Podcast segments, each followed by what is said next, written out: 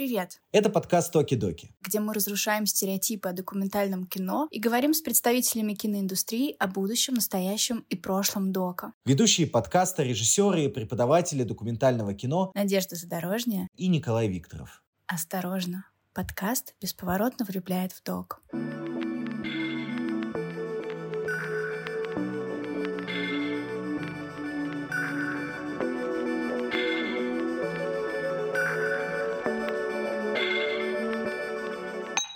Этот выпуск э, приурочен к году существования подкаста Окидоки. Он для нас особенный. У нас вообще много особенного произошло э, с нашим подкастом в последние э, пару недель. И я помню, как я Наде говорил очень-очень давно, года, не года, наверное, месяцев 8 назад, о том, что э, я считаю, что подкаст Токи-Доки это какой-то один из самых важных подкастов о документальном кино в нашей индустрии. Но на самом деле тогда, 8 месяцев назад, подкаст Токи-Доки был маленький-маленький. Его слушал я и еще там человек 40. И мы все просто вместе считали, что да, что мы в 40 человек считали, что нету ничего круче Оки-Доки. А, и сейчас э, прошел год, э, все постепенно начинает расширяться.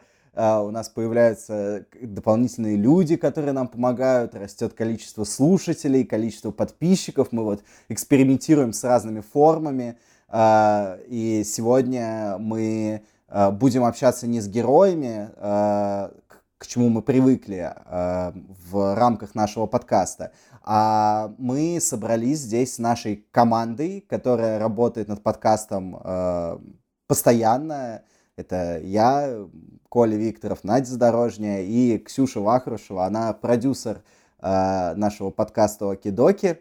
И сегодня мы хотим поговорить э, не про какой-то документальный фильм или про какой-то проект или какой-то определенный метод, а мы подумали, что мы хотим в принципе обсудить, как снимается документальное кино. На самом деле э, производство документального кино, э, в, вот если его раскладывать по полочкам, то это очень легко стоит вопрос только в том, что нужно понимать некоторые процессы, что зачем идет, а сама работа над этим, э, над, над этим процессом, она потрясающая, она невероятная, она захватывает. Это, это удивительная, э, удивительная работа, в которой я я счастлив, что я работаю в этой индустрии, потому что каждый мой день это радость и, и какие-то удивительные приключения, счастье. Э, и на самом деле, то есть мне кажется иногда, что это сложно, но на самом деле это просто изо дня в день работа, э, продвижение самого себя, там каким-то образом улучшение каких-то своих художественных навыков, работы с формой. Э, но знать вот основу, базу не так много надо для того, чтобы сделать хороший фильм. И сегодня мы хотели бы поговорить об этом. Да, и мне кажется, у нас э, очень классная компания для этого подобралась, потому что э, мы с Колей режиссеры, плюс у нас есть какой-то опыт э, там в съемке, э, в качестве операторов, в качестве интервьюеров, в качестве, э, не знаю, продюсера по героям, э, в качестве режиссера монтажа. У Коли еще большой опыт в качестве цветокорректора, как правильно сказать, или колориста. Колорист. Э, и с нами колориста, окей, okay, в качестве колориста. И с нами сегодня еще Ксюша, э, которая является продюсером документального кино и которая может рассмотреть его именно с продюсерской точки зрения. Вот. Неправильно будет сказать, что я продюсерка документального кино. Я скорее продюсерка разных ивентов, и э, офлайновых и онлайновых историй, которые связаны с э, доком. И я скорее... Мне скорее супер интересно как-то попробовать суммировать этот опыт и, и попробовать, э, может быть, где-то с вами поспорить или где-то, короче, подобавлять вот из э, мира, в общем, каких-то еще мнений, опытов и взглядов, потому что кажется, что это самое важное посмотреть на то, как люди по-разному это делают — и поэтому, Коль, когда ты сказал, что э, ты радуешься каждый день, я такая, вау, блин, ого. А, потому что мне кажется, что я знаю очень много э, историй, ну, таких типа драматичных творцов, э, для которых, кроме того, что это какое-то каждодневное приключение, это еще, в общем, большой, ну, моральный труд — Мне кажется, что это какая-то супер э, важная тема, и как раз, может быть, она нас и подводит к какому-то первому этапу подготовки да, какого-то кино.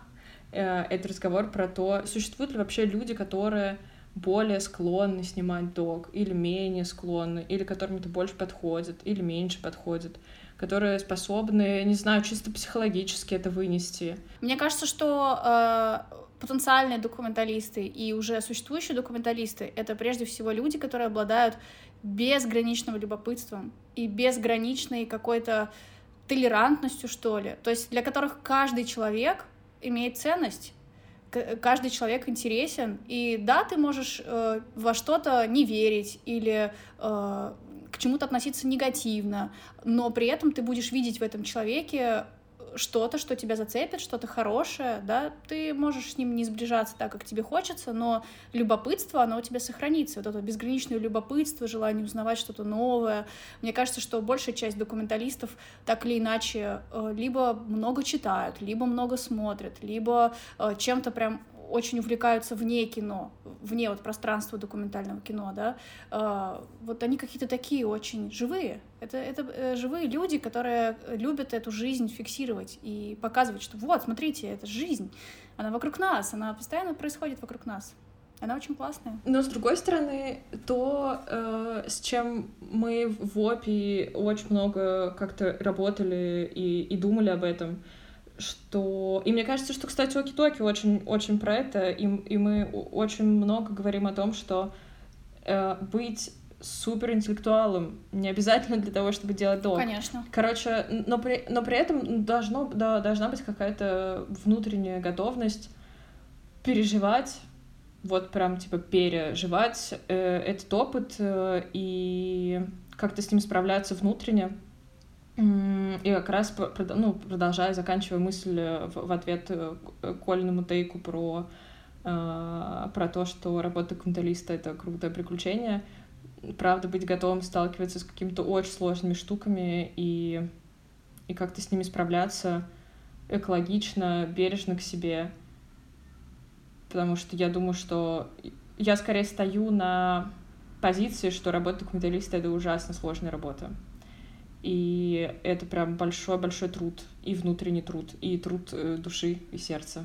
Я, я скорее подразумевал немного другую вещь. А, до момента, когда, когда мы начали общаться, и, да и вообще в целом, на самом деле, просто с каждым, с каждым годом работы все дальше и дальше, а, когда мы, когда я работаю на разных проектах, а, ты начинаешь понимать, что в целом все возможно, и нету никаких границ, нету никакого, не, нету ничего, что могло бы тебя остановить заниматься этим.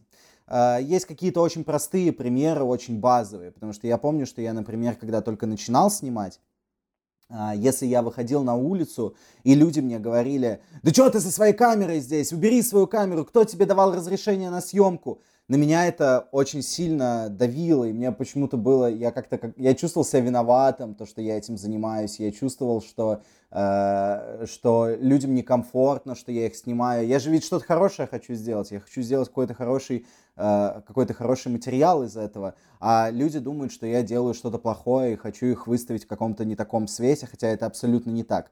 А, но со временем, когда ты занимаешься этим все дальше и дальше и дальше и дальше, сейчас, например, когда мне такое говорят, я просто такой, а, окей, ну ладно, я просто его не снимаю. Я разворачиваюсь и начинаю снимать другую сторону. То есть это не, уже не производит, то есть у меня стоят некоторые блоки на а, на такие вещи. Или, например, я уже сейчас понимаю, что э, если я очень хочу снимать на какую-то определенную тему, а, например, эта тема не идет ко мне в ответ, ну, например, я хочу там снять фильм э, про какую-нибудь э, э, про какое-нибудь сообщество людей. И я начинаю пытаться к этому сообществу людей подходить, как-то с ними общаться. Они меня отталкивают и говорят, не, мы не хотим, нам не нужно. Или они говорят, ну да, можешь снять какое-нибудь корпоративное кино для нас, мы вот хотим корпоративное кино.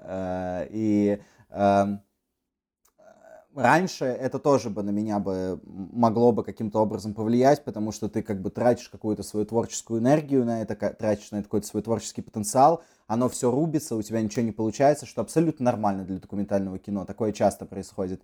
А, и со временем, когда ты просто работаешь много-много раз за разом, ты перестаешь э, обижаться на это и перестаешь на это реагировать. И вдруг работать становится намного легче.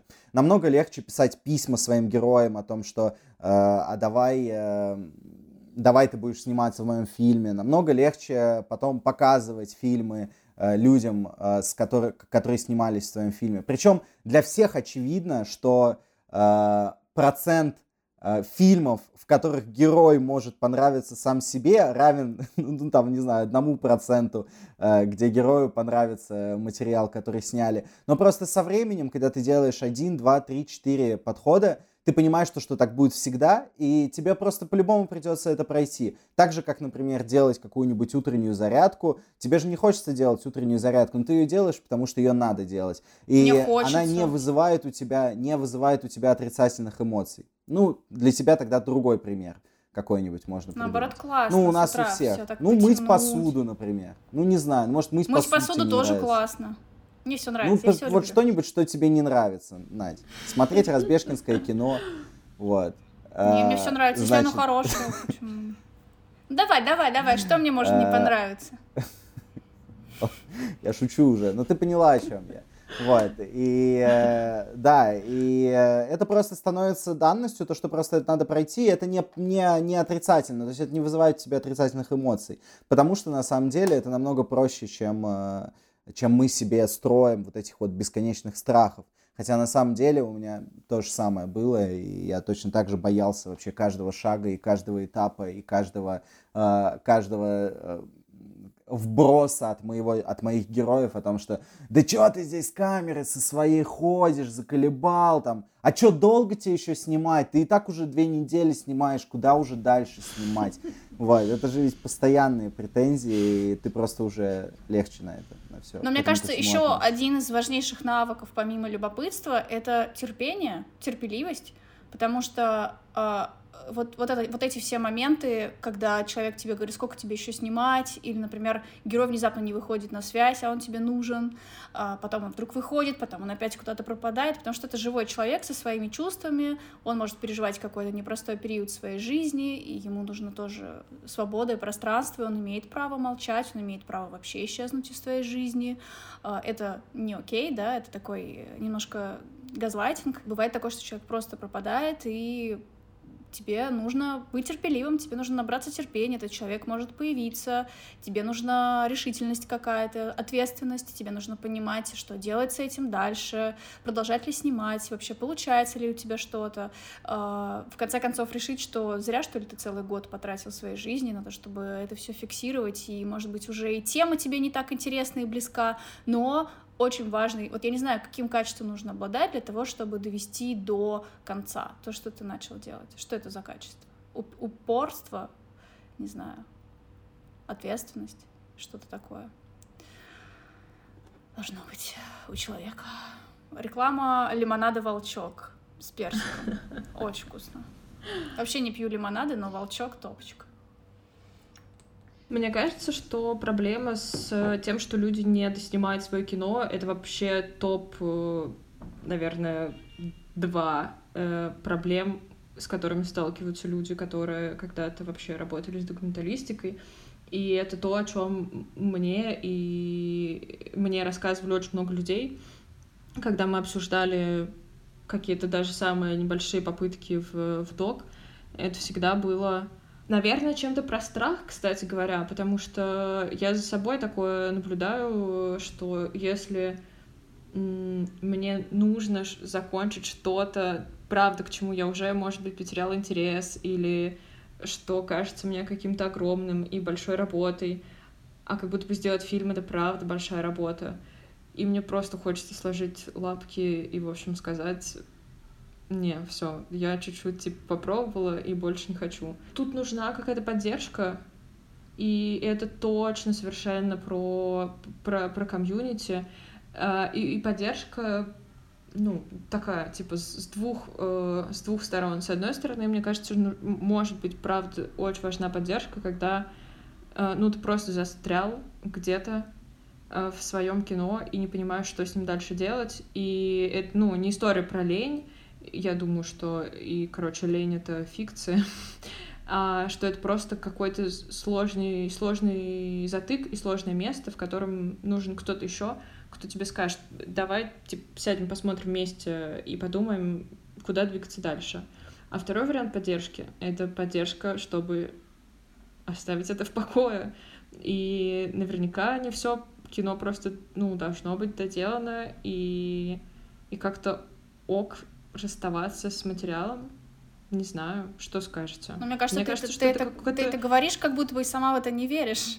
А, почему-то я так э, поймала. Но у меня, знаешь, у меня есть такой поинт классный. Вот ты говоришь про потерю интереса, да? Да, это возможно. Ты правда работаешь, ты можешь работать долго, длительно над какой-то темой, и у тебя уже там что-то новое происходит в жизни, тебе уже совсем другие вещи интересны. И ты можешь, во-первых, запараллелить несколько проектов и снимать сразу несколько проектов, why not, если у тебя есть энергия, ресурсы, возможности.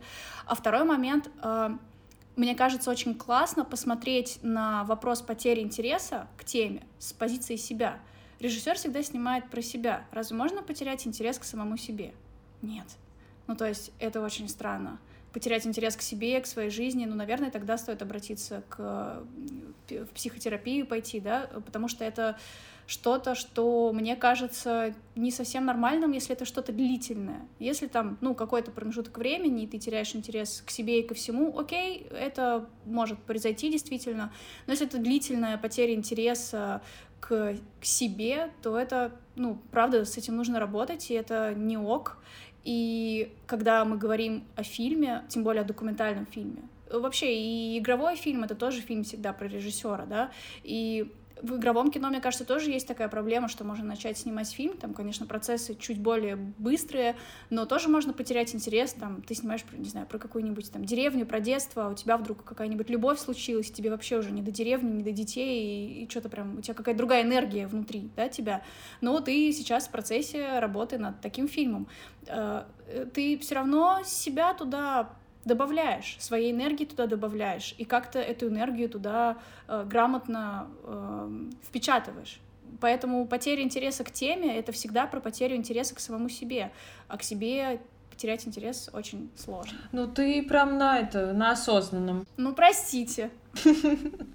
Я хотел добавить, у меня, например, ни разу не было такого, что у меня теряется интерес, но при этом у меня есть проекты, которые я не завершил, но я их не завершал по другим причинам.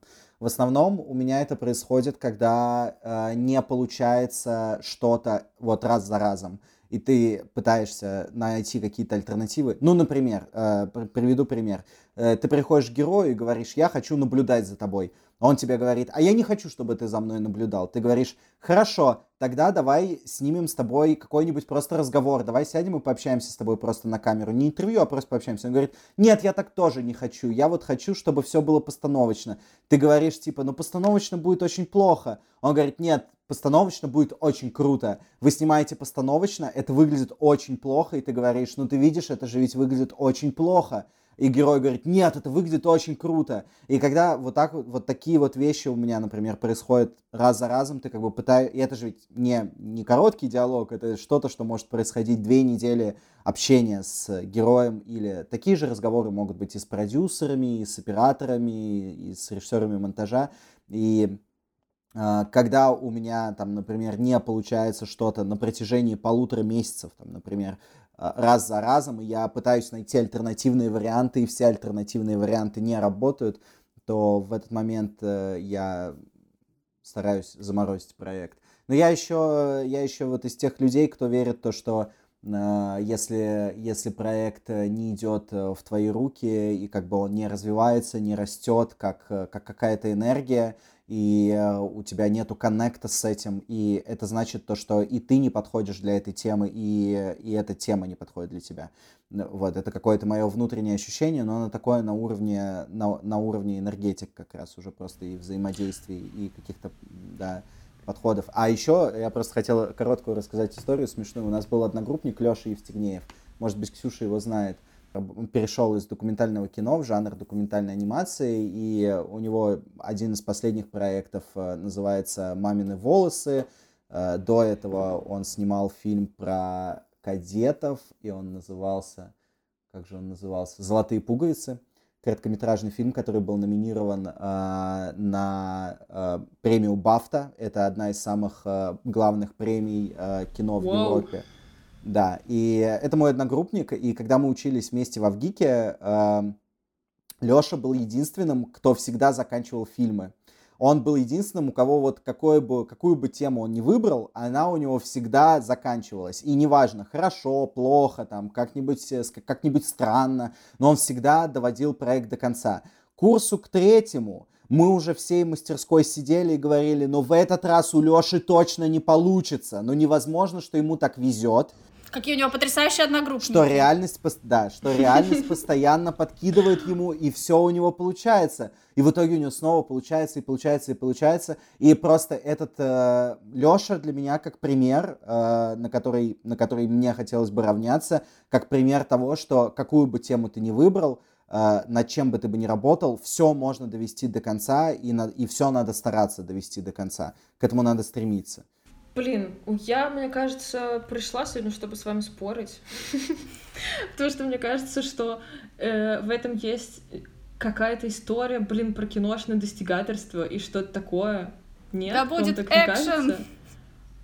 Не знаю. Потому что у меня есть, у меня есть ощущение, что э, и особенно мне странно, короче, слышать это от документалистов, потому что э, у меня есть ощущение, что есть как будто две, э, ну есть два способа работать с документальным кино.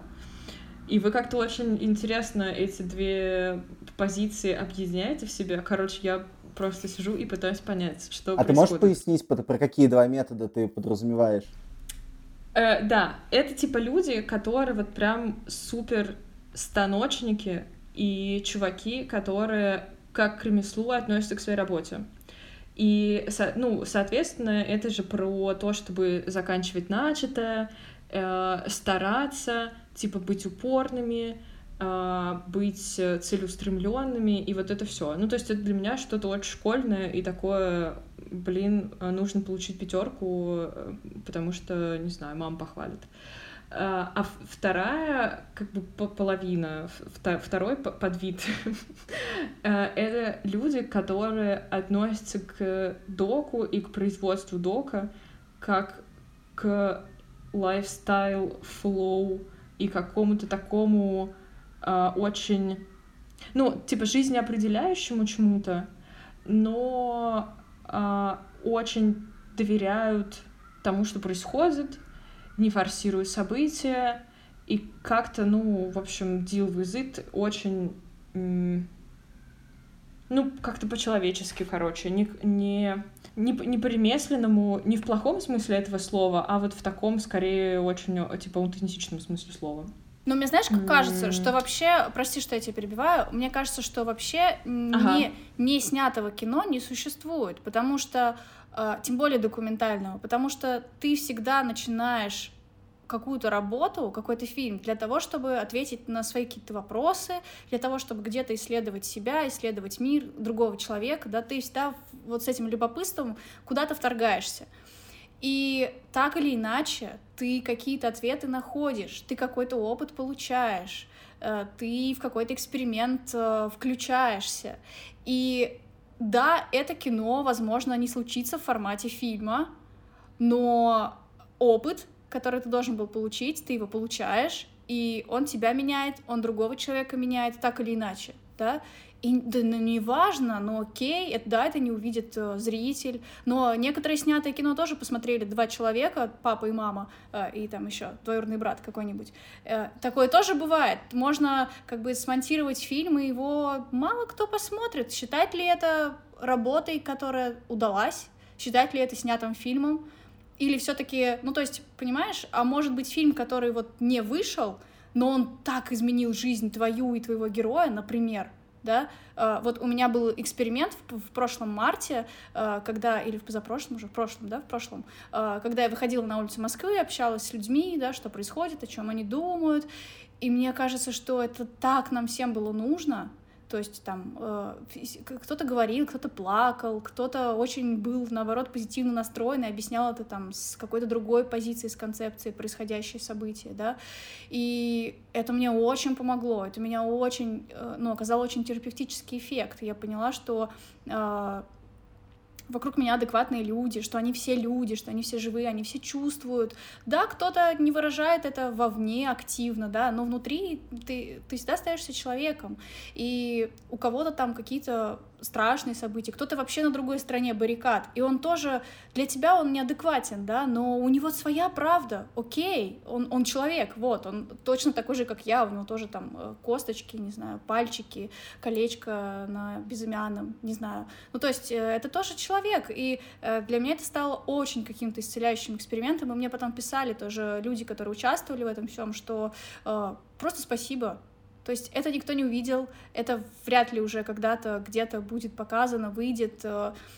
Но просто спасибо, и я понимала, что да, и, я тоже могу поблагодарить и сказать спасибо. И черт с ним, у меня нет никакого там э, мысли о том, что я потратила время, там оператор потратил время, э, не знаю, эти герои потратили время. У меня вообще нет такого чувства, потому что это сработало так, как нужно, так, как работает в целом документальное кино. Оно проти- про- протерапевтировало и меня, и тех людей, с которыми я соприкасалась. И это окей. Значит, так было нужно. Значит, это не нужно, чтобы это выходило куда-то в пространство, пространство, потому что сейчас это уже, мне кажется, и актуальность какую-то потеряло. Возможно, оно э, найдет свою актуальность дальше. Я допускаю, что где-то это может пригодиться. Эти, эти записи где-то могут пригодиться и там через 20 лет, не знаю. Может быть, я их вообще кому-то отдам, кто будет делать большую работу на эту тему, да. Все, все возможно, все может быть, но у меня нет такого ощущения, что а, я потратила время и не сняла кино, оно не случилось, мне так жаль. Вообще нет такого. То есть я просто, окей, вот такой опыт, идем дальше, движемся, что-то там еще делаем, куда-то еще уходим, у меня там что-то поменялось в голове, какой-то новый интерес возник, окей, идем в этот интерес, класс, мне кажется, вот что-то такое. Есть еще такая штука, типа, типа, вот, насчет того, что what you do for living? И типа, вот я, например, не снимаю кино для того, чтобы заработать деньги или, или что-то такое. Это вообще не цель. И, к слову говоря, это та причина, по которой, например, я сейчас не снимаю кино а, и не снимал последние 8 месяцев. Я, конечно, периодически что-то пишу, Э, делаю какие-то небольшие заметки, снимаю какие-то этюдики просто для себя, но ничего как бы глобально не снимаю, потому что чувствую за собой, что э, э, нету, нету э, обстоятельств, которые бы способствовали э, тому, что может, может родиться хорошее кино сейчас, в том месте и в том времени, в котором я нахожусь.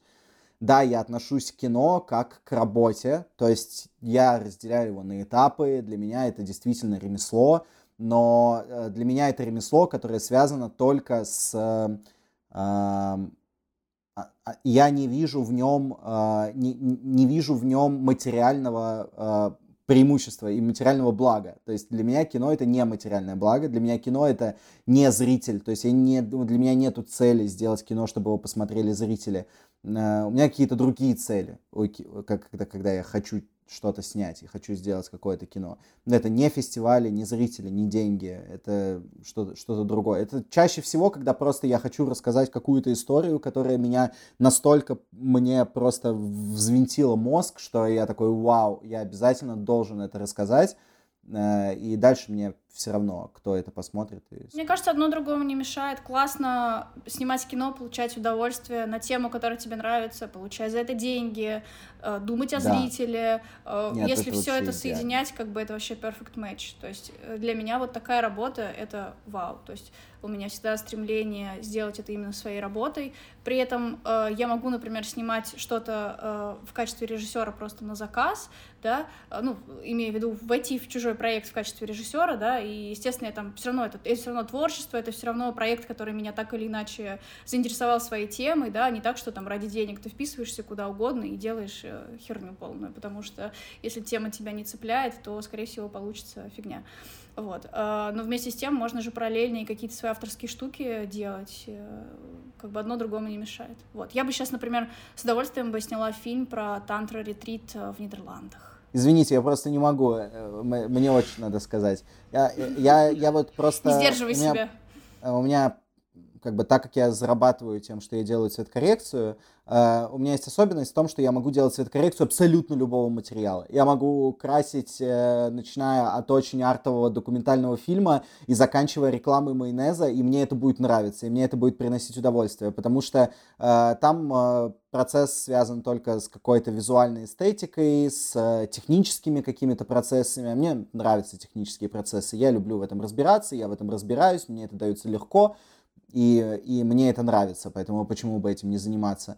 И, э, и я получаю удовольствие от любого жанра, над которым я работаю, плюс я сижу, слушаю себе какую-нибудь классную музыку параллельно или какой-нибудь подкаст, и, э, и делаю свою работу, и мне от этого максимально хорошо. А, например, как режиссер, Сколько раз я не пробовал писать тритменты для рекламы, я не могу. У меня, ну, ну, то есть для меня это вообще невозможно. Когда я представляю то, что я посажу человека и запишу с ним интервью для документальной рекламы, которая реально будет использоваться в проекте, мне прям плохо становится от этого. Я не могу, не могу через это перешагнуть. И также, например, мой брат, он закончил МШК, но э, у него другая история с тем, что он очень интересуется музыкой и звукорежиссурой, э, и он очень хотел бы э, писать музыку, и когда он пишет музыку, вот для него важно, чтобы там все было так, как он это задумал у себя в голове, чтобы все было очень точно, если там что-то не до конца точно, то он не может это выпустить, но при этом параллельно он периодически снимает какие-то видосы за деньги, и э, на этих видосах ему вообще по барабану, как это выглядит, что там происходит. Не, ну то есть, конечно, до какой-то степени ок, но, то есть, э, он там работает над стилистикой, но в целом ему пофигу, это будет э, кино или это будет э, реклама какого-нибудь бизнес-продукта э, от какого-нибудь, э, от какой-нибудь Блиновской, то есть ему в целом все равно. И, а у меня вот наоборот, то есть я, например, вот мог бы, к слову говоря, музыку писать вообще легко, потому что я не чувствую в этом... не чувствую в этом какой-то глобальности. Вот. Поэтому мне кажется, то, что это вопрос чисто от человека к человеку зависит. Конечно, но для того, чтобы понять, что тебе нравится, что для тебя окей, что для тебя не окей, важно вообще пробовать и просто начать это делать. И мне кажется, что, э, опять же, я об этом говорила уже не раз, что порог вхождения в документальное кино супер низкий. Любой человек, у которого есть желание, у которого есть хотя бы iPhone, а можно даже и не iPhone, а просто смартфон с хорошей камерой, может пойти и снять э, хотя бы короткометражную документальную работу какую-то, какое-то наблюдение за кем-то, попробовать себя в этом, вообще понаходиться в пространстве э, жизни с человеком, по ту сторону от камеры, оградившись от него камеры и посмотреть, каково это, потому что это всегда совсем по-другому, как если мы просто сидим там за столом или на травке под солнышком, не знаю, у водоема и общаемся. Когда ты наводишь на человека камеру, это же так интересно наблюдать, как человек себя сразу же ведет, как он стесняется, как он там где-то что-то... Ну, то есть в этом так много всего классного для исследования, и это так интересно. А, можно, если там тебе близок видеоарт и какие-то эксперименты, ты можешь там попробовать себя в экспериментальном кино, посмотреть несколько фильмов, оценить вообще, как, как это делается, как это выглядит, насколько это возможно, и зайти в кино с точки зрения ощущений каких-то создавать. Ну, то есть э, пространство для творчества огромное. И вопрос в том, что да, что для кого ты это делаешь. С одной стороны, опять же, YouTube, ты можешь просто снять видео, выложить на YouTube, у тебя будет зритель какой-то, он появится. Если у тебя большие амбиции и интересы, конечно, есть другие площадки, можно отправить свое видео, предложить в ArtDoc Media. Я думаю, что они в целом очень охотно берут себе какие-то новые документальные работы, выложат тебя в медиатеке отправить на фестиваль, в конце концов, для того, чтобы э, получить возможность быть увиденным э, еще большим количеством зрителей и э, какой-то вход в вообще в комьюнити, в документальное. Ну, то есть это... И, и мне кажется, что путь... Невозможно вообще повторить чей-то путь, и не надо к этому стремиться. И путь у каждого свой. И если у кого-то получилось так, это не значит, что ты такой берешь и как э, э, схему, да, используешь. Так, значит, мы берем iPhone, начинаем снимать на интересную нам тему, снимаем, потом такие э, нами вдруг интересуются э, онлайн-сервисы, мы такие им хопа и продаем наш проект. Ну, типа, но, но так, так не бывает, так не бывает. Если это однажды где-то случилось, что даже, даже у человека, у которого это случилось, э, не факт. Вот я, например, э, то есть у меня, у меня случились мамы, да, сериал «Мамы», который вышел на стриминге, который я начала, начинала снимать одна на iPhone. Э, а потом я, например, тому же стримингу предложила свою идею сериала про дружбу, который мне до сих пор кажется охренительный, очень классный, и я надеюсь, что я когда-нибудь это все-таки сделаю. Э, и эта тема мне все еще интересна, может быть, не так, как пару лет назад, но тем не менее как-то там вот какие-то случились события понятные, да, что чуть-чуть э, вообще застопились в принципе все проекты, даже которые уже э, начинались, они просто встали на холд. Но как-то там все так не пошло э, по накатанной, хотя там тоже я абсолютно точно так же стала действовать. Я пошла к ребятам, я сняла материал, я собрала драфт. Вот смотрите, как это получается. Ну, не как получается, а какие герои, как они себя ведут, какая у них история. Я сделала очень красивый тритмент, там, расписала, нашла всех героев, а, какие проблемы. То есть мне казалось, что, ну, все, покупай и, и делай, вообще прекрасно. Но нет, значит, должен быть какой-то другой путь, значит, надо как-то по-другому делать, значит, надо что-то еще делать, что-то еще пробовать. И при этом главное не складывать лапки и не думать, что ну все, вот у тебя там что-то одно вышло, значит, э, больше что-то не получается, ну и ладно, пойду, не знаю, э, мороженым торговать э, или горячей кукурузой в парке.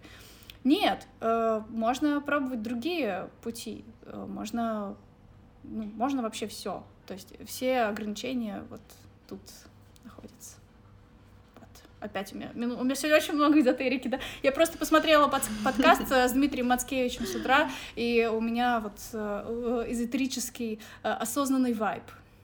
Простите. Слушай, а что ты спорить-то хотела? Что? Почему ты хотела спорить сегодня? Я так и не понял. Для меня это прям загадка. Я сижу и думаю, ты зачем вообще пришла с таким... Э вайбом. Что тобой двигало, что ты типа такая, я хочу мы прийти тут, мы тут со всеми не спорим, спорить. Ксюша. Нет, мне просто интересно, типа, откуда Нет. это родилось. Не, я просто хотела поспорить с вашим старательным вайбом. Ага. Потому что я наслушалась много историй про то, что док это очень сложно. И про то, что это большой труд души. И поэтому я, типа, очень встрепенулась, когда э, пошел разговор про, про упорство и вот это все. Э, потому что, блин, ну это, конечно, все супер замечательно. Э, про, про не опускать лапки и как-то продолжать работать, даже если что-то не получается, пробовать кучу всего нового. Но как будто бы на это нужно очень много сил и очень много поддержки, и большая удача оказаться в ну, каком-то поддерживающем сообществе или в, просто в поддерживающей атмосфере, оказаться человеком, у которого есть много внутренних ресурсов на это. Удача и везение — это очень опасные слова, мне кажется, для творческого человека. Это такие, а, ей просто повезло, а, она, она э, просто, она удачливая какая-то. Э, я вообще, типа, не про удачу и везение в, в этом смысле. Мне, э, мне, я скорее про это думаю, как про ну, типа, склад характера, ну, не знаю, ну, кому-то, или, типа, склад психики. Потому что кому-то, ну, просто генетически, не знаю, э, не повезло с тем, что... Всегда типа, можно пойти продавать кукурузу в парке. Ну, хотя с тревожностью продавать кукурузу в парке тоже очень сложно, знаешь, ты постоянно будешь тревожишься, а вдруг кто-то пальцы обожжет. Вот, ну, типа, вот очень, конечно, замечательный э, разговор про старание и вот это все. Но, блин, и круто, если все, у всех все, все так супер. Но ведь нет, блин. Это снова ограничивающее убеждение, Ксюша. Короче, нет, я еще хочу вот что сказать э, про, э, про, про поддержку и про комьюнити и про вот это все. Э, что супер ценно и мне кажется супер круто когда ты начинаешь э, снимать док или вообще что-то такое творческое делать, найти людей, с которыми это можно разделить. а, потому что я думаю, что в, в одиночку это все, ну, как минимум, не прикольно. Я в одиночку э, снимала. Ну, у тебя же были, наверное, люди, которым ты могла это показать, или с которыми ты могла обсудить. Да, мой работу. бедный, мой бедный муж, который был вынужден смотреть э, все, что я снимаю, и восхищаться, потому что если бы он не восхищался, я не знаю, что бы я с ним делала. О боже мой. Он посмотрел 30-минутное видео родов, которые мне отправили мои герои полностью. Я сказала, я сказала ему, боже, смотри, это же прям как у нас было, посмотри, я все эмоции снова пережила, просто посмотри на это.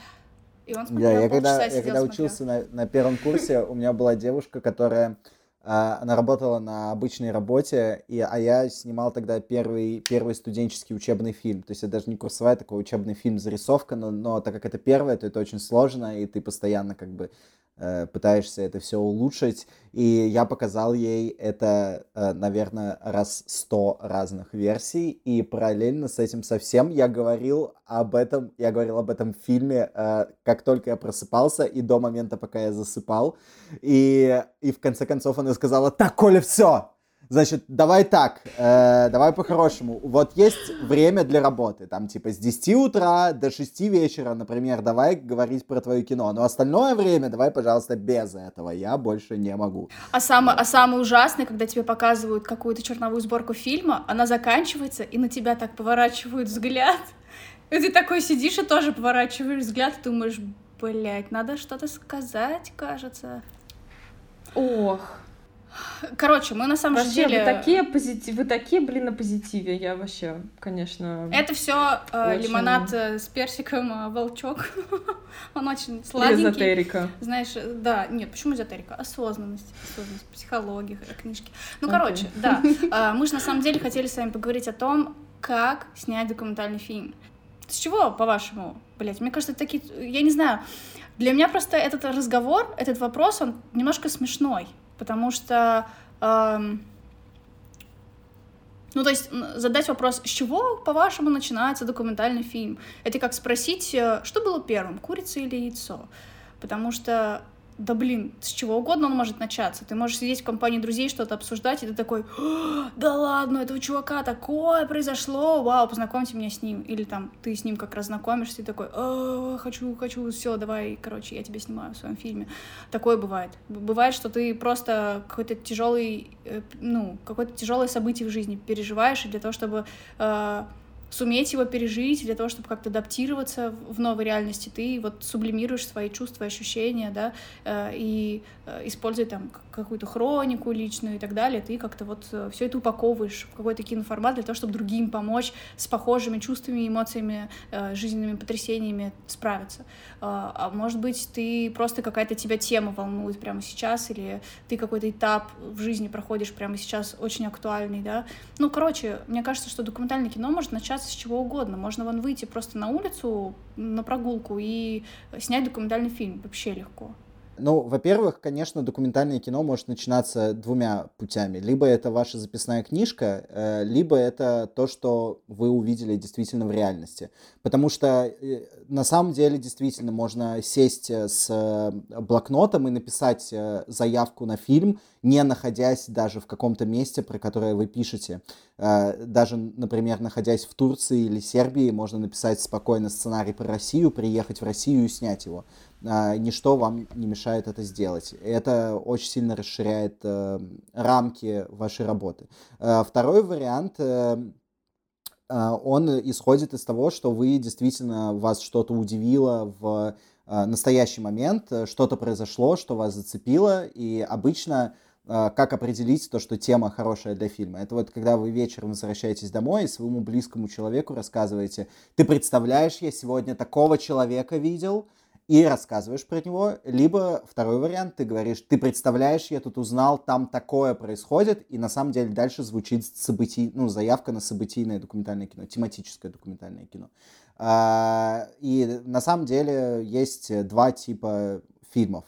Один фильм идет от человека, от, как фильм-портрет, он исходит от главного героя, А второй тип фильмов тематические, которые исходят из темы. То есть э, вы находите тему и, и уже в этой теме ищете героя. То есть, э, например, то, как это было у Нади с ее сериалом «Мамы», да, когда она э, выбрала для себя тему, хотя, возможно, там первичнее был и герой какой-то, но, в общем, была одна тема, и она под эту тему искала персонаж, ну, героев. А, и, или, например, да, вот вариант, как у меня это было с Черметом, да, когда находится один герой. У тебя просто потрясающая история нахождения героя для Чермета, мне кажется, стоит ее рассказать. А я, по-моему, рассказывал уже здесь. Со временем, наверное, там спустя год-два попыток снимать кино, у меня выработался некоторый подход э, к поиску темы или поиску героев. Я в один момент понял то, что меня больше всего вдохновляют предлагаемые обстоятельства. И часто предлагаемые обстоятельства вдохновляют меня больше, чем э, люди. Э, и это обычно выглядит так, что я нахожу какое-нибудь удивительное место или какой-нибудь удивительный город, э, или это может быть даже какой-нибудь удивительный завод, например, э, который выглядит как-то невероятно. И дальше я верю в то, что интересные и удивительные истории есть в любом месте, которые можно рассказывать, а вот э, предлагаемые обстоятельства не всегда. И часто мы так видим, что есть, например, очень интересный герой, но он вот изо дня в день ходит в офис и ездит на метро, и так как э, для нас, для всех это обыденно, то эти предлагаемые обстоятельства не, ну, не так хорошо раскрашивают ваш документальный фильм, скажем, таким языком. Вот. И так и начинался Чермет. То есть я нашел город Кировск, Кировск э, меня чем восхитил? Что это город, состоящий из пятиэтажек, э, который находится, который закрыт горами. Он закрыт полностью горами. Когда ты находишься в городе, ты не видишь горизонта абсолютно.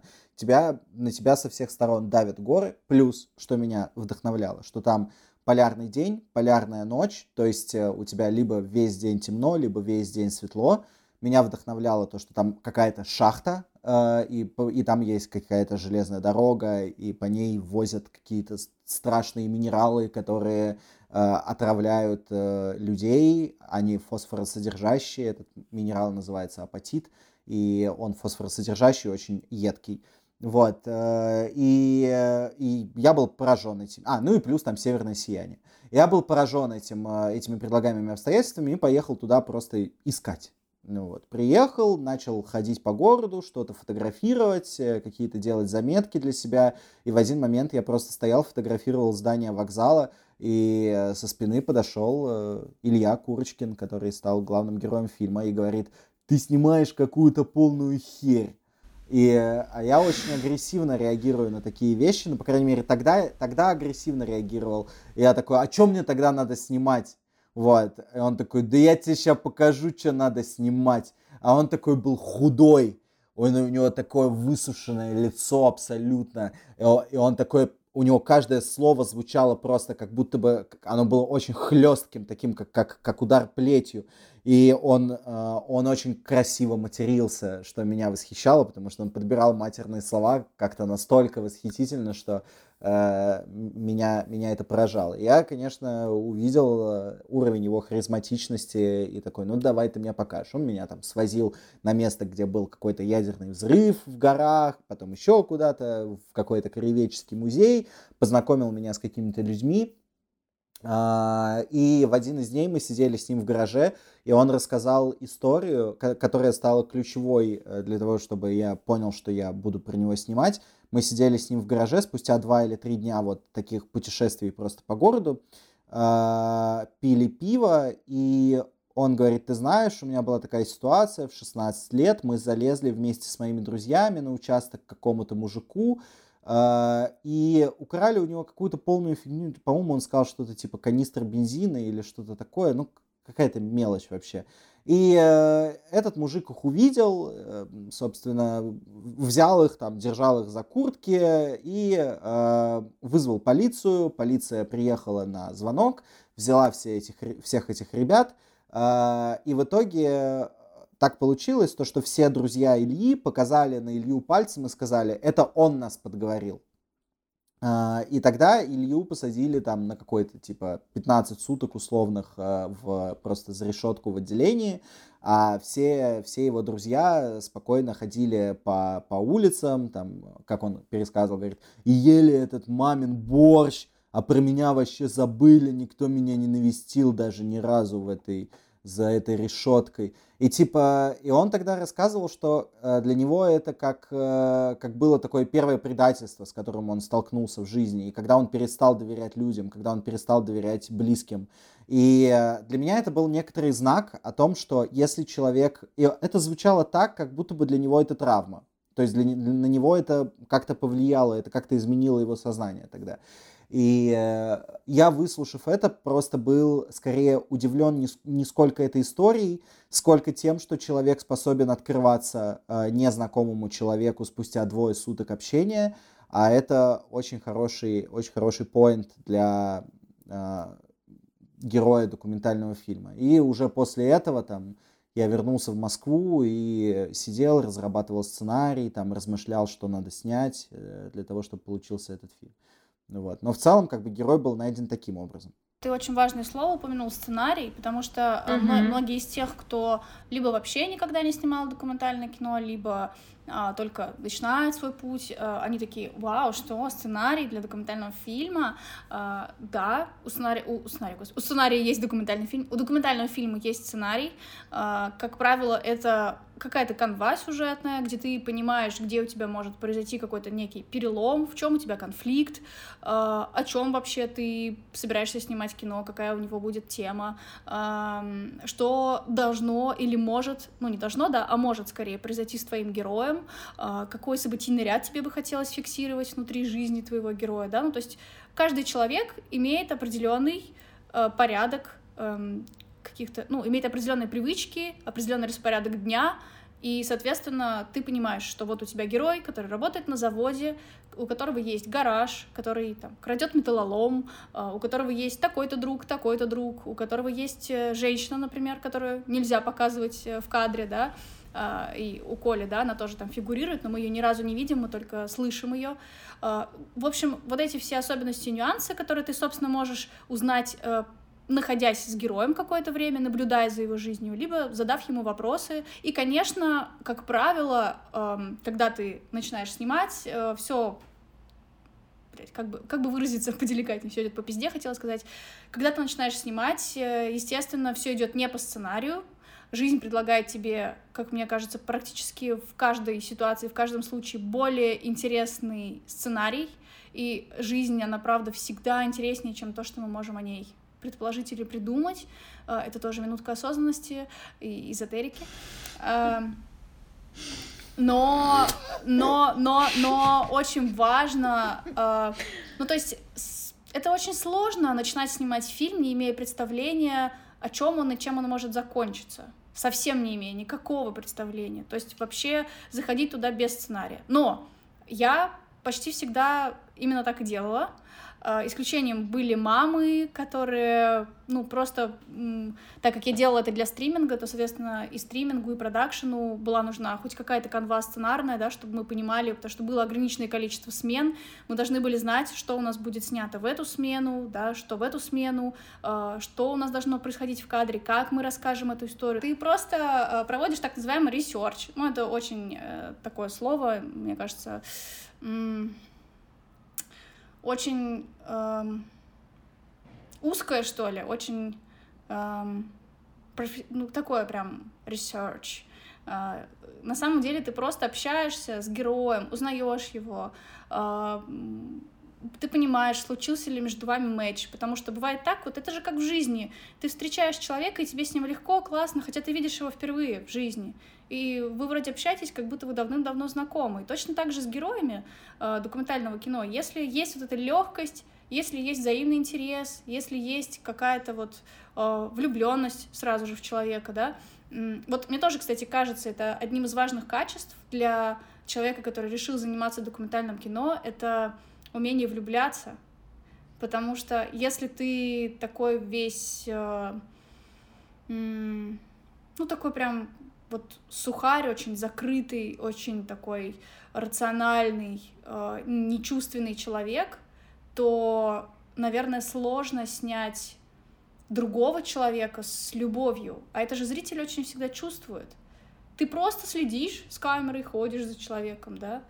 Или ты все-таки что-то в нем видишь, какую-то драгоценность в этом видишь, в его истории и в его, не знаю, лице. Вот даже Коля сейчас рассказывал про своего героя. Я знаю, что у тебя непростые с ним отношения сложились, но ты э, заметь, как ты про него рассказывал. Ты так красиво описывал его лицо, ты говорит, как он восхитительно ругался матом. Боже, да это же, ну, это вот оно, понимаешь? То есть э, влюбляться в человека, видеть в нем красоту, это не значит, что этот человек должен быть какой-то красивый, что это должен быть человек противоположного пола, э, делающий какие-то добрые дела и так далее. Да нет, это может быть мужик, блядь, который металлолом ворует, сука, который с ужасной судьбой, который вообще говно собачье, э, но он как-то выглядит офигенно, что-то в нем есть. Он как-то говорит э, очень интересно для тебя, и ты влюбляешься просто в то, как он говорит, типа, вау, э, влюбиться можно во что угодно, просто вот была бы такая у тебя способность. Ну вот, кстати, это же это э, интересная штука про про, про влюбчивость и про, про какие-то чувства и про какие-то про, про какую-то химию между документалистом и героем, героями. Э, это разве не мешает? Ну, то есть, как будто бы у этого и должны быть какие-то границы, и я думаю, что очень многие тоже с этим сталкиваются, э, с тем, что это может быть какое-то слишком сильное слияние для того, чтобы это было, не знаю, просто кино, или... Ну, короче, что это может очень мешать. Мне кажется, слияние не мешает этому быть э, просто фильмом. Оно как раз-таки добавляет фильму любви, и ты смотришь фильм, и тебя, ты просто ощущаешь любовь внутри себя. А, вот э, э, Коля вот так вот машет. Но я всегда чувствую, я, может быть, потому что я сама по себе такой человек, что я очень чувствую э, состояние другого. То есть я очень сильно подключаюсь к состоянию другого даже через экран, даже с, глядя фильм какой-то. И фильм может быть на самом деле каким-то не супер вау, там, э, не содержать в себе каких-то умных э, фраз или еще чего-то, но если в нем есть вот это чувство любви, если я ощущаю эту любовь, то все, для меня это вообще самое главное в фильме. И для меня очень важно влюбляться в своих героев. Очень важно. Я всегда, даже когда вот вчера я была, например, на первой встрече с героями будущего документального сериала, они очень странные, очень противоречивые, и влюбиться сложно. Но у меня это выходит очень легко. Ты просто смотришь на человека и подмечаешь в нем прекрасное. И у меня это и в жизни всегда так. То есть это не только в работе, это вот то, что документальное кино в мою жизнь привнесло. Я в каждом человеке вижу прекрасное. Я вообще могу не замечать э, очень долго а, каких-то минусов этого человека. То есть для меня в первую очередь человек прекрасен, а потом, когда он уже начинает там оголяться еще сильнее, да, открываются какие-то э, штуки, может быть, где-то неприятные, и, ну, это не всегда, ну, то есть они, минусы есть у каждого из нас, и это тоже окей, что они открываются, это уже, ладно, опять меня куда-то не туда ведет, не, не в те дебри. Ну, в общем, э, мне кажется, мне не мешает влюбленность. Мне кажется, что без влюбленности фильма не получится. Вот. Э, единственное, у меня были такие ситуации, э, ну, были такие ситуации, когда, например, эм, продюсеры очень просили доснять материал, э, мы уже не могли поехать к героине, так как не было денег и возможностей, потому что она куда-то уехала из Питера в другое место, я не помню точно куда, что-то типа Севастополя или вот куда-то туда, ближе к морю. И э, я понимала, что вот мы ее один раз попросили поснимать на iPhone просто себя. Она прислала потрясающий материал, очень крутой. Эм, она прислала материал, где она сидит со своим новым мужчиной э, на крыльце дома, они пьют пиво, и в какой-то момент они просто о чем-то говорят, хихикают, такие влюбленные, вот просто. Э, ты на это смотришь и прям завидуешь, господи, сколько, сколько там вот это вот начало отношений, какая-то вот эта влюбленность между ними, прям вот, я не знаю, искры видны. И в какой-то момент она просто поворачивает на него взгляд, и знаете, и вот так вот смотрит на него. Минуты три. Я смотрю на это просто. Вау!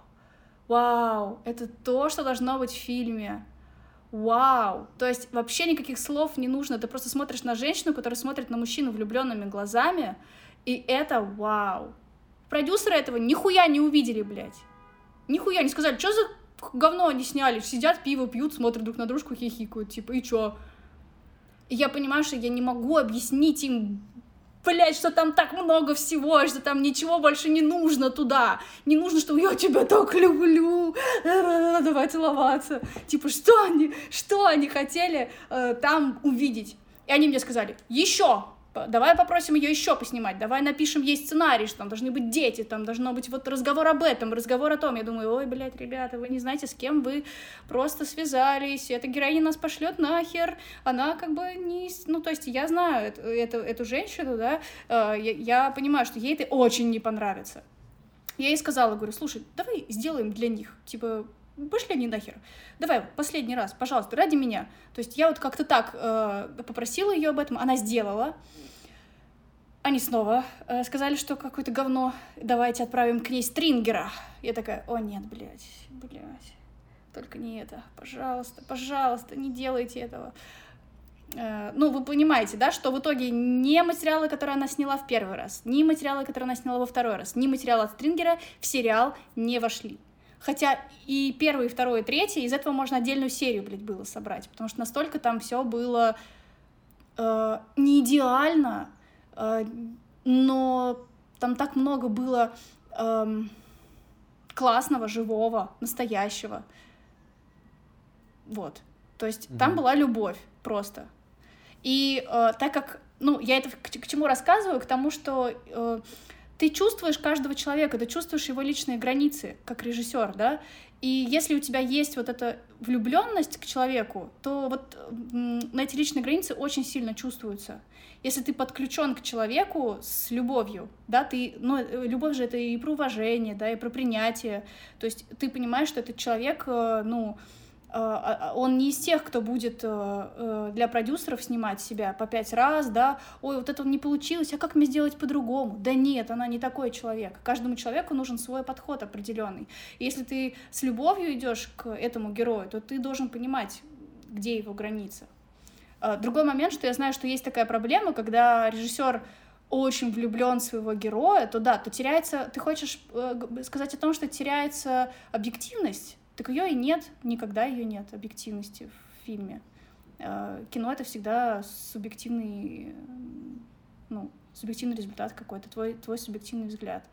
И влюбленность — это классно, это очень классно. Можно я скажу? Просто несколько кейсов коротких. Первый кейс — это почему Андрей Грязев ушел в found footage movie. Э, Андрей Грязев снимал героев, и все у него было хорошо с людьми ровно до момента, пока арт-группа э, протестная, которая называется «Весна», а, «Война», «Война», арт-группа «Война», не начали подавать на него в суд иски за его фильм, э, и, собственно, когда он сделал «Котлован», его спрашивали, типа, дружище, а что такое, почему, почему found footage? Он отвечал то, что я больше просто не могу работать с людьми, мне намного комфортнее, вот то, что люди сняли, я то и буду использовать. Если они сами это сняли и выложили, значит, они не против того, чтобы я это использовал. Это первое. Второе — это э, история Ирины Уральской. Ирина Уральская вообще оператор документального кино, и не только документального, но документального кино тоже. Э, такая из старой школы, э, великий мэтр оператор документального кино. И она рассказывала историю о том, что когда ты работаешь в съемочной группе, еще большая проблема с тем, что часто герои влюбляются даже не в режиссеров, а в операторов. Почему? Потому что приходит оператор и говорит, вау, ты такой красивый с этой стороны, можно я вот с этой стороны тебя сниму? Вау, здесь такое солнце красивое падает у тебя из окна, какие узоры, ого, какой у тебя дом. Какой у тебя дом красивый, да? Ну, то есть это какие-то обычные вещи, которые постоянно говорят операторы, которые заставляют героев часто влюбляться в операторов, хотя на самом деле это просто какая-то часть их работы. И, э, и это проблема, в которой, с которой нужно уметь справляться. К слову говоря, у меня до сегодняшнего дня нету точного решения, как правильно надо поступать. Но я понимаю то, что когда я снимаю кино, я стараюсь максимально э, плотно влиться в жизнь человека, то есть э, стать с ним очень близким. И потом, я понимаю, что сейчас у меня мало героев э, для того, чтобы э, переживать насчет того, что, что они мешают мне жить. Но, допустим, вот ты снял 20 фильмов. Вот ты снял 20 фильмов, у тебя есть в каждом фильме по 2, по 3 героя, они все максимально влюблены в тебя, каждый год приглашают тебя на день рождения и зовут тебя стать крестной мамой для их сына. Все. И э, э, нет, это не так прикольно, как мне кажется. Это не так прикольно, мне да так кажется. Тем более, если они в разных странах, и можно к ним приезжать в гости. Офигенно. Вот, я не знаю. Э, я считаю, что нужно, но я не уверен в этом. Я не уверен в этом, но мне кажется, что нужно проводить сепарацию после э, завершения фильма, для того, чтобы вы продолжали жить разные жизни, чтобы ты жил дальше свою жизнь, а твой герой жил свою жизнь. Но это Ну, мое ощущение. Можно жить э, свою жизнь, можно быть крестным, можно вообще по-всякому. Ну, типа, как, как получается, так и получается. Если тебе человек продолжает быть интересен, и тебе интересно наблюдать за его жизнью дальше, и это взаимно, not? Если нет, то нет. Ну, то есть, э, можно по-всякому. Просто это может при- приносить травмы людям, кото- про которых ты снимал. Вот ты такой снимаешь их и говоришь, вау, ты такой... Я сейчас скажу вещь, за которую на меня однажды очень сильно обиделись и посчитали то, что я как-то неправильно работаю с этикой документального кино. Ну, в общем, я убежден в том, что когда ты снимаешь документальный фильм, есть э, прием, который надо использовать, если ты хочешь получить максимально интимный материал в твоем фильме. Заключается он в том, что что бы ни говорил твой главный герой, как бы он бы ни поступал, с ним надо соглашаться, и надо быть с ним в одной лодке.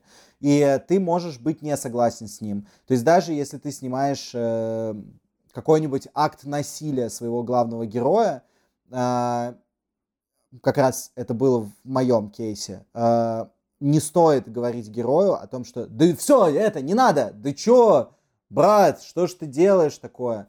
Э, потому что это навредит, э, навредит э, дальнейшему, дальнейшему кинопроизводству. Как это работает?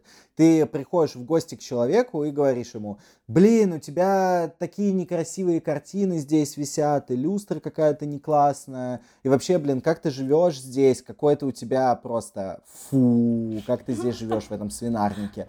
Вот, вероятность того, что тебя в следующий раз позовут туда с камерой, очень мала. Вот, поэтому надо прийти в любой свинарник и сказать, вау, какие, в каком свинарнике ты живешь, это потрясающе, это ужасно. То, что я говорю, это ужасно. Но это позволяет э, твоим героям раскрываться перед камерой. Но мне А, кажется, что и- есть более честный вариант как раз. Прости, что я тебя перебила. а, Что есть Да. более честный вариант. Это как раз о чем я говорила раньше. Ты просто находишь в человеке, во что ты можешь в нем влюбиться. И все остальное перестает иметь значение. Если человек охуенно ругается матом, у него какое-то да, потрясающе но- худое лицо, то тебе и он как-то проникновенно читает стихи и пишет их, и для тебя это типа реально Ну честно, да, ну- вау, то тебе все остальное как бы не важно. Все остальное это просто часть его личности, которую ты, как другой человек, не вправе Да. менять, влиять Я на просто это. говорю про то, что надо не, э, не говорить герою, что он не прав. Скорее вот это. Ты можешь даже не соглашаться. Ты можешь просто, типа, зайти и просто жить.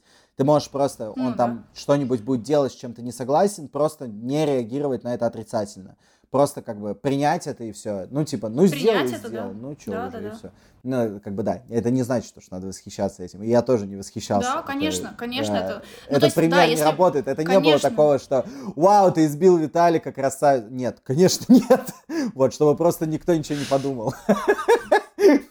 Это классно, что ты об этом рассказал, потому что это как раз, э, ну, немножко снижает градус вот этой моей э, пафосной речи о том, что надо любить все живое, каждый цветочек. Вот, я Вот, к этому как каждый раз и лепесточек. подвожу. Да, ну так Да. любовь, любовь это и про принятие в том числе, понимаешь? Ты, ты когда ты влюблен в человека, ты принимаешь его во всех его проявлениях. Тем более, когда ты снимаешь про него документальный фильм, ты принимаешь все его проявления. Это не обязательно любить. Не обязательно любить, когда снимаешь. Обязательно! Ты можешь любить, э, не знаю, Оператора. оператора своего реально. Если уж не герой, так уж влюбись в оператора. Ну как, ну на энергии любви же очень много делается. Я не знаю, как вообще, не будучи А что, на влюблённым, отрицательной энергии что, немного делается?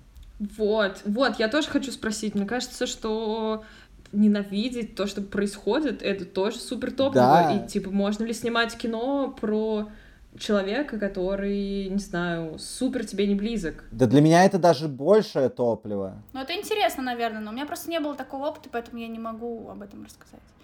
Ничего. Да, для меня это даже большее топливо, чем, э, чем любовь. Но, но жить в таком состоянии очень тяжело психически, потому что ты пребываешь в состоянии чего-то, что ты ненавидишь, типа год, полтора, два, э, при этом ты общаешься, ну, как бы у тебя там... Короче, когда я учился в институте, все мои заявки исходили из того, что э, я был с чем-то не согласен. Например, там какая-нибудь там у меня была заявка про женщин, Э, которые учатся в институте в Рязани на ВДВшниц. И там была особенность э, в том, что, эм, в том, что по закону в Российской Федерации э, женщины не могут выходить на поле боя. Э, вообще, в принципе, никак. Это значит то, что э, все эти женщины, которые проходят это обучение, они никогда не смогут работать по профессии, которую они проходят. Они в основном потом становятся какими-нибудь типа преподавателями, они идут в армию э, руководить солдатами, э, которые просто служат э, срочную службу. И, э, и, очень много, и очень много женщин просто вот тратить свою жизнь вот на это, хотя на самом деле они хотели другого изначально. И мне это было интересно именно с точки зрения огромного количества претензий с моей стороны к этой к этой какой-то ситуации. Вот. Э, и, или там, например, э, та же самая заявка там, на первом курсе, когда я учился, еще совсем был зеленый, зеленый, зеленый. Вот мне очень хотелось снять историю про какого-нибудь генерала, я хотел снять исповедь какого-нибудь генерала, который отправлял солдат э, тушить э, чернобыльский э, а, этот реактор. И э, там была история с тем, что все эти генералы, которые посылали солдат тушить, они, их, они им говорили, что вот три минуты э, вы там побудете, три минуты позасыпайте, и мы вас отпустим домой к вашим семьям и женам. Но эти генералы знали то, что 30 секунд это смертельная доза. Вот. И, конечно, все эти солдаты по три минуты э, засыпали этот реактор. И у меня тоже была претензия к этим ко всем генералам, и я хотел снять фильм «Исповедь». Да, то есть э, и очень долгое время для меня вот эти вот отрицательные эмоции были первичными для того, чтобы написать э, сценарий к фильму и разработать основной конфликт для фильма. Но также это может быть и с любовью. Абсолютно. То есть ты знаешь то, что у тебя, например, есть э, человек э, какой-нибудь, э, который чего-нибудь хочет добиться, и ты видишь то, что он чего-то хочет добиться, и ты просто, ты веришь в это, потому что ты любишь его, и ты восхищаешься им, и ты веришь, то, что он этого добьется, и в твоем фильме ты фиксируешь вот этот вот путь его становления, там, например, и это та, те же самые принципы драматургии. Основа драматургии — это изменение от э, худшего к лучшему, от лучшего к худшему, от черного к белому, от белого к черному, от высокого к низкому, от толстого к худому. Э, любое угодное изменение ложится в основу драматургии. Есть какой-то основной конфликт, например, человек идет Самое простое это в роуд-муви, но в целом все фильмы так работают. Человек идет из точки А в точку Б, и это изменение его местонахождения. Это может быть, э, вот там человек, например, говорит, я хочу покорить Эверест. Вот он э, пытается его покорить, в конце он его либо покорит, либо не покорит. Это у меня был друг-сценарист, который говорил, что я ненавижу документальные фильмы за то, что там самые простые перевертыши в финале, э, какие только возможно, но это в плохих документальных фильмах, у него просто была маленькая насмотренность, чтобы так говорить. Э, значит, и э, любой фильм — это изменение. Изменение может быть от плохого к хорошему. То есть не обязательно питаться отрицательной энергией. Как раз положительной энергией просто вы э, переворачиваете эти две штуки местами, и все. И это также остается очень хорошим кино. Мне кажется, то, о чем ты рассказывал э, про вот это вот негативное топливо, э, как будто бы звучит, что это просто более очевидный конфликт. В смысле, ты сразу такой думаешь, вау, блин, так, мне это не близко, мне это не нравится, и ты видишь сразу какой-то, ну, ценностный вот этот вот разрыв, который звучит для тебя как клевый сюжет. И мне кажется, что, ну, из того, что я слышала, очень многие люди начинают э, так снимать кино. Они ищут э, истории, которые э, их как-то будоражат э, в, ну вот в таком, в плохом смысле, что это что-то, что им не близко. И а, а то, то, о чем говорит Надя, это уровень про, я думаю, что. И это просто гораздо-гораздо более сложно. Слушай, а вот вы рассказываете история. про какие-то, э, ну, когда ты исходишь из негатива, и я пытаюсь себе представить, что же это мог быть за фильм в моем случае, и у меня вообще не получается. Я как раз сижу и думаю, что, ну, как бы для меня это, наверное, было бы очень-очень сложно, что я бы на, на негативном топливе... Ну, то есть, не знаю, у меня, наверное, настолько какой-то уровень принятия всех проявлений в жизни, что ли, что у меня нет э, даже в жизни ничего такого, что вызывало бы у меня бурную негативную окраску, настолько мощную, мощнее, чем любовь. Вот. То есть для меня любовь это такое топливо, которое никакое другое топливо не может э, заменить. Угу. Ну вот ты звучишь как э, уровень про, мне кажется. Да, ну так работает Косаковский тот же самый. Но да, просто, кстати. Просто, да, про, про, э, но в свое оправдание, то есть я, я когда, когда думаю про что снимать, я не думаю про конфликт вообще. То есть э, это куда-то уходит на второй план. Я просто ищу что-то, что вызовет во мне максимально яркую эмоцию. Ну вот. А эмоции отрицательные внутри меня ярче, чем положительные. Вот и все. Не, во мне точно нет. Не ярче. Хорошо, что мы с видео вот это вот. Это хороший я просто косичку хочу заплести. Мне, мне понравилась косичка. Она что-то вперед расплетается. Что с ней делать, чтобы она не расплеталась? Завязать ее? А как найти такую маленькую резиночку, чтобы она завязала такую маленькую косичку? Такие существуют вообще? Существуют. Окей. Вопрос вот, сняли вы кино, и, допустим, оно, оно даже вам понравилось. О, кстати, да, типа, вам нравится свое кино? Ой, это больной вопрос. Мы в прошлом выпуске как раз это обсуждали. Я очень много там рефлексировала э, выпуск mm-hmm. с, с Евгением Милых про э, фильм ага. Артема Ева. Я там очень много рефлексировала относительно сериала Мамы, э, что мне так там многое не нравится.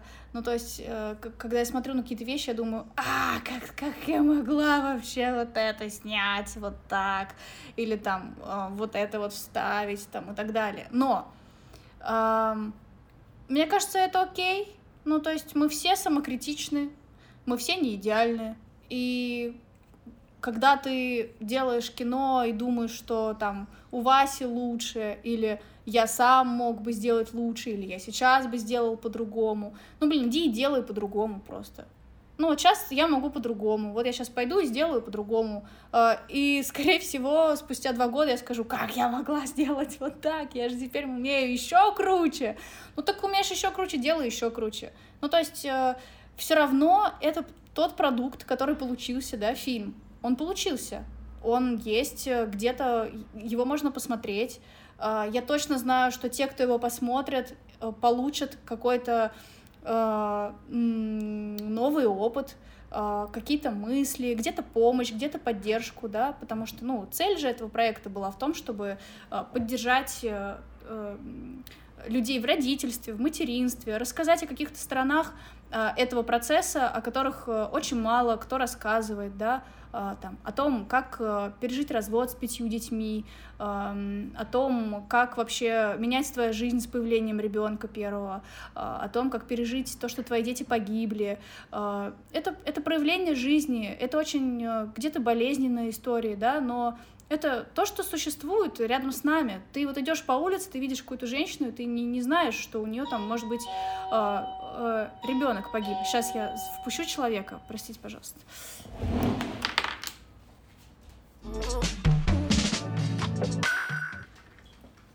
О, Коля тоже куда-то решил уйти. Так вот, продолжим мою, мою, пафосную, мою пафосную речь. О чем я говорила, я забыла. А, вот. А, то есть ты идешь по улице, и ты, например, видишь э, какую-то женщину, да, и ты не знаешь, что у нее случилось. Ну, то есть у каждого человека что-то так или иначе происходит, и не каждый человек способен об этом сказать вслух. Потому что я знаю, что моя героиня, Аня, у которой погибли дети, да, а, я знаю, что ее свекровь осуждала ее, когда она открыто делилась своим опытом а, там, потери ребенка, у нее дочка преждевременно родилась и погибла. И она об этом написала в, своем, в своих соцсетях, и свекровь э, очень переживала по этому поводу, что все узнают, да, о таком обстоятельстве, что вот жена э, ее сына э, там, или ее сын, да, вот э, столкнулись с таким обстоятельством жизни. А, а, опять я забыла, к чему я все это, к чему я все это говорила. А, ну, короче, я, я знаю, что этот сериал имеет право на существование. Пусть он не идеален, пусть он не классный, пусть мне, пусть, окей, я позволяю себе стыдиться каких-то вещей. Я не отрицаю этого, я говорю об этом открыто, что за какие-то вещи там мне стыдно, потому что я понимаю, что я бы сейчас так не сделала, я бы сейчас так не сняла. А, за какие-то вещи мне, может быть, там неловко, неудобно. Я понимаю, что кто-то может посмотреть и подумать, а, так вот, что там снимает это задорожнее, все непонятно там. И она еще после этого преподает док. Окей, это их право. Вообще, как бы, меня это вообще не ебет. Абсолютно. У меня есть другие, очень много других суперспособностей, и э, что я продолжаю, и сейчас я уже сделаю по-другому, и э, вот сейчас я делаю по-другому. Прямо сейчас. Работаю над следующим проектом, который будет снят по-другому. И все. То есть, э, мне кажется, что ну, классно, если у тебя такой опыт, что ты прям любишь то, что ты сделал, от и до, э, тебе в этом все нравится. Но мне кажется, это супер какая-то редкая история, и это нормально, когда ты чем-то недоволен. Просто это не должно тебя останавливать перед тем, чтобы это увидели другие. То есть, ой-ой-ой, вот здесь у меня там, э, значит, что-то, цветокоррекция какая-то там э, не очень. Или вот здесь вот я зачем-то снял героя интервью на кровати. Вот не-не-не, я никому это не покажу. Блин, так в смысле, а зачем ты тогда это делал? Э, что делать, если вы сделали кино, и оно вам как бы не очень нравится, но вроде бы его и хочется кому-то показать? Типа, что делать с фильмом? Ну, мне кажется, что никогда нельзя быть полностью довольным. Конечно, тем, сомневаться это нормально. Сделал. Я бы сказала так, что э, гораздо хуже было бы, э, э, заставило бы меня э, засомневаться, если бы человек сделал кино и такой, я сделал просто Просто. Это должны увидеть все. Это настолько офигительно. Срочно на все фестивали, где мой Оскар. Вот это не окей.